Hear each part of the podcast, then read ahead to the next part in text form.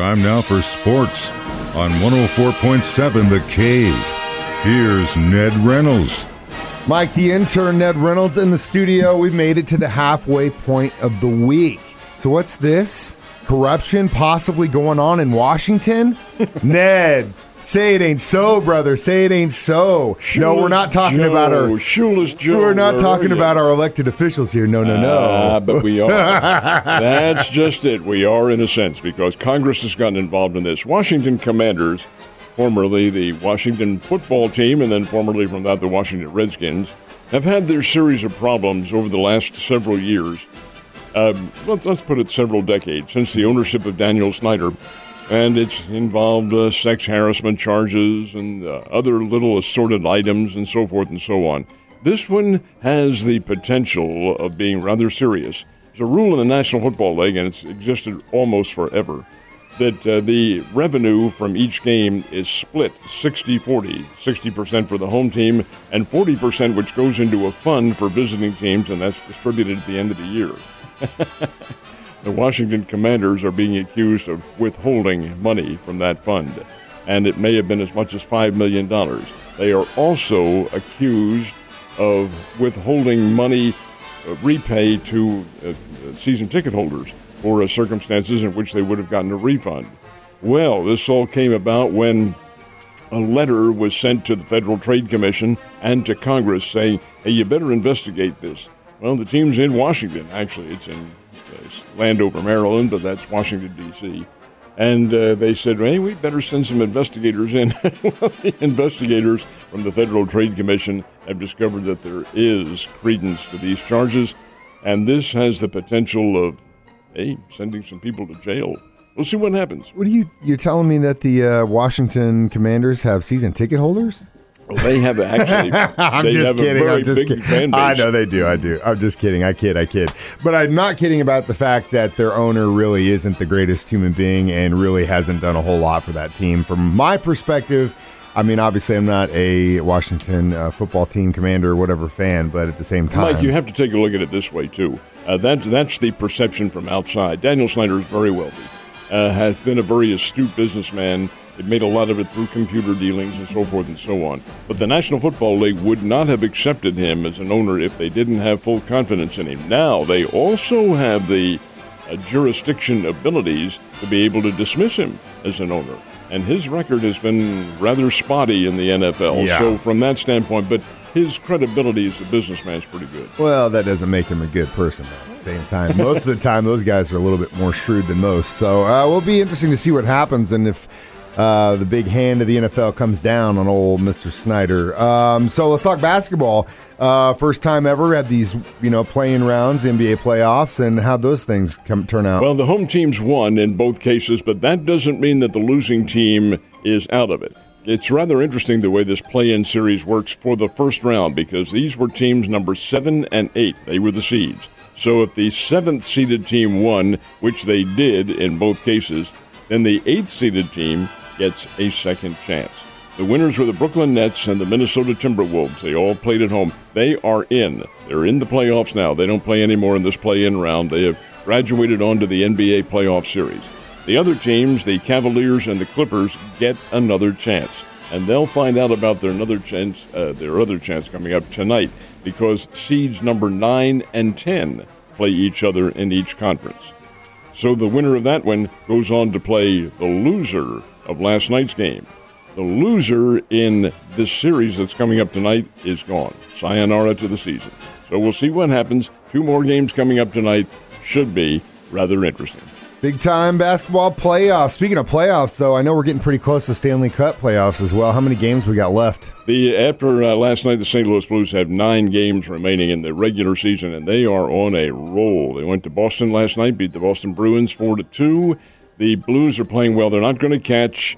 They're not going to catch the number one team in their division, but they are going to get for themselves the way they're going right now a pretty good seed for the Stanley Cup playoffs. But nine games remain. Stanley Cup begins in the National Hockey League April 29th and runs until next Christmas. Yeah, well, dude, the hockey season it seems like it's never ended at all. It was the only thing do, happening through COVID, and then they just kept right on going. Um, and just like the NBA, pretty much everyone in hockey gets into the playoffs as well. So, I seventy series kicked off yesterday, and you know we've been talking a lot about how the. Uh, St. Louis Cardinals. It might be the farewell tour for a couple of the guys on the team, kind of the old dogs in the league. But then at the same time, you look across the state and the Kansas City Royals, kind of the new pups. So it's an interesting matchup and definitely a good first game yesterday, I thought. It was a pretty good game. The Cardinals won it by a score of 6 5, but Kansas City came out and showed some offense. I think what the fans the fans really came to see Albert because Albert played last night. He was the designated hitter. The Royals started a left handed pitcher, and that's when Albert is going to be the DH. And he hit number 680 last night. 680th career home run. Still has 20 to go to reach that coveted 700 mark, but hey, he could do it. Albert's going to play on a very limited basis this year. He really can't play in the field anymore and he will play probably against only left handed pitchers. But regardless of that, fans came to see that.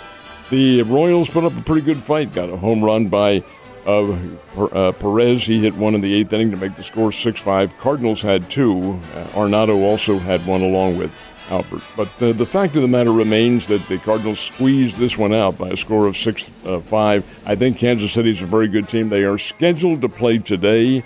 It's a day game that's probably pretty much in jeopardy with our weather conditions yeah. being what they are. But we'll see what happens. It's a, it's a good series. It, you, but Mike, you know, it's a series I think that's it's begun to diminish a little bit.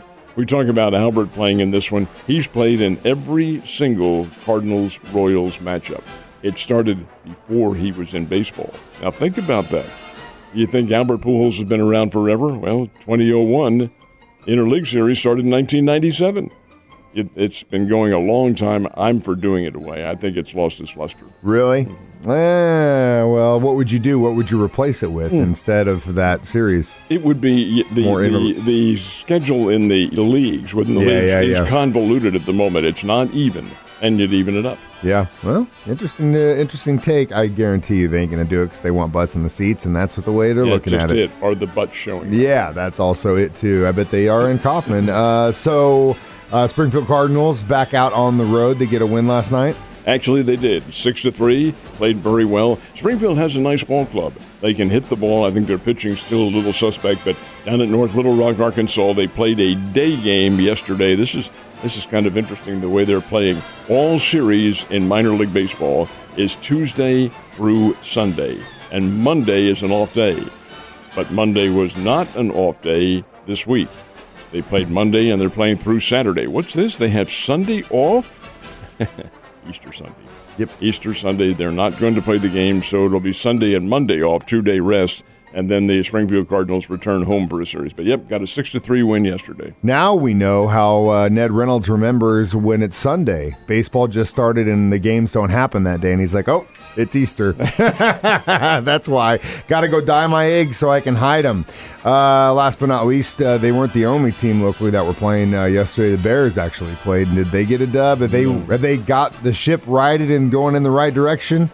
They did for a while last night. I was over and watched the game played Oral Roberts University, and Oral Roberts is not all that bad. They are now 18 and 12 on the year. The Bears are even 500, 14 wins, 14 losses, and let last night's get away. Mike, you have to remember, and, and the Bears are finding this out if they didn't know it already, you have to be diligent in every phase of the game. Bears hit the ball.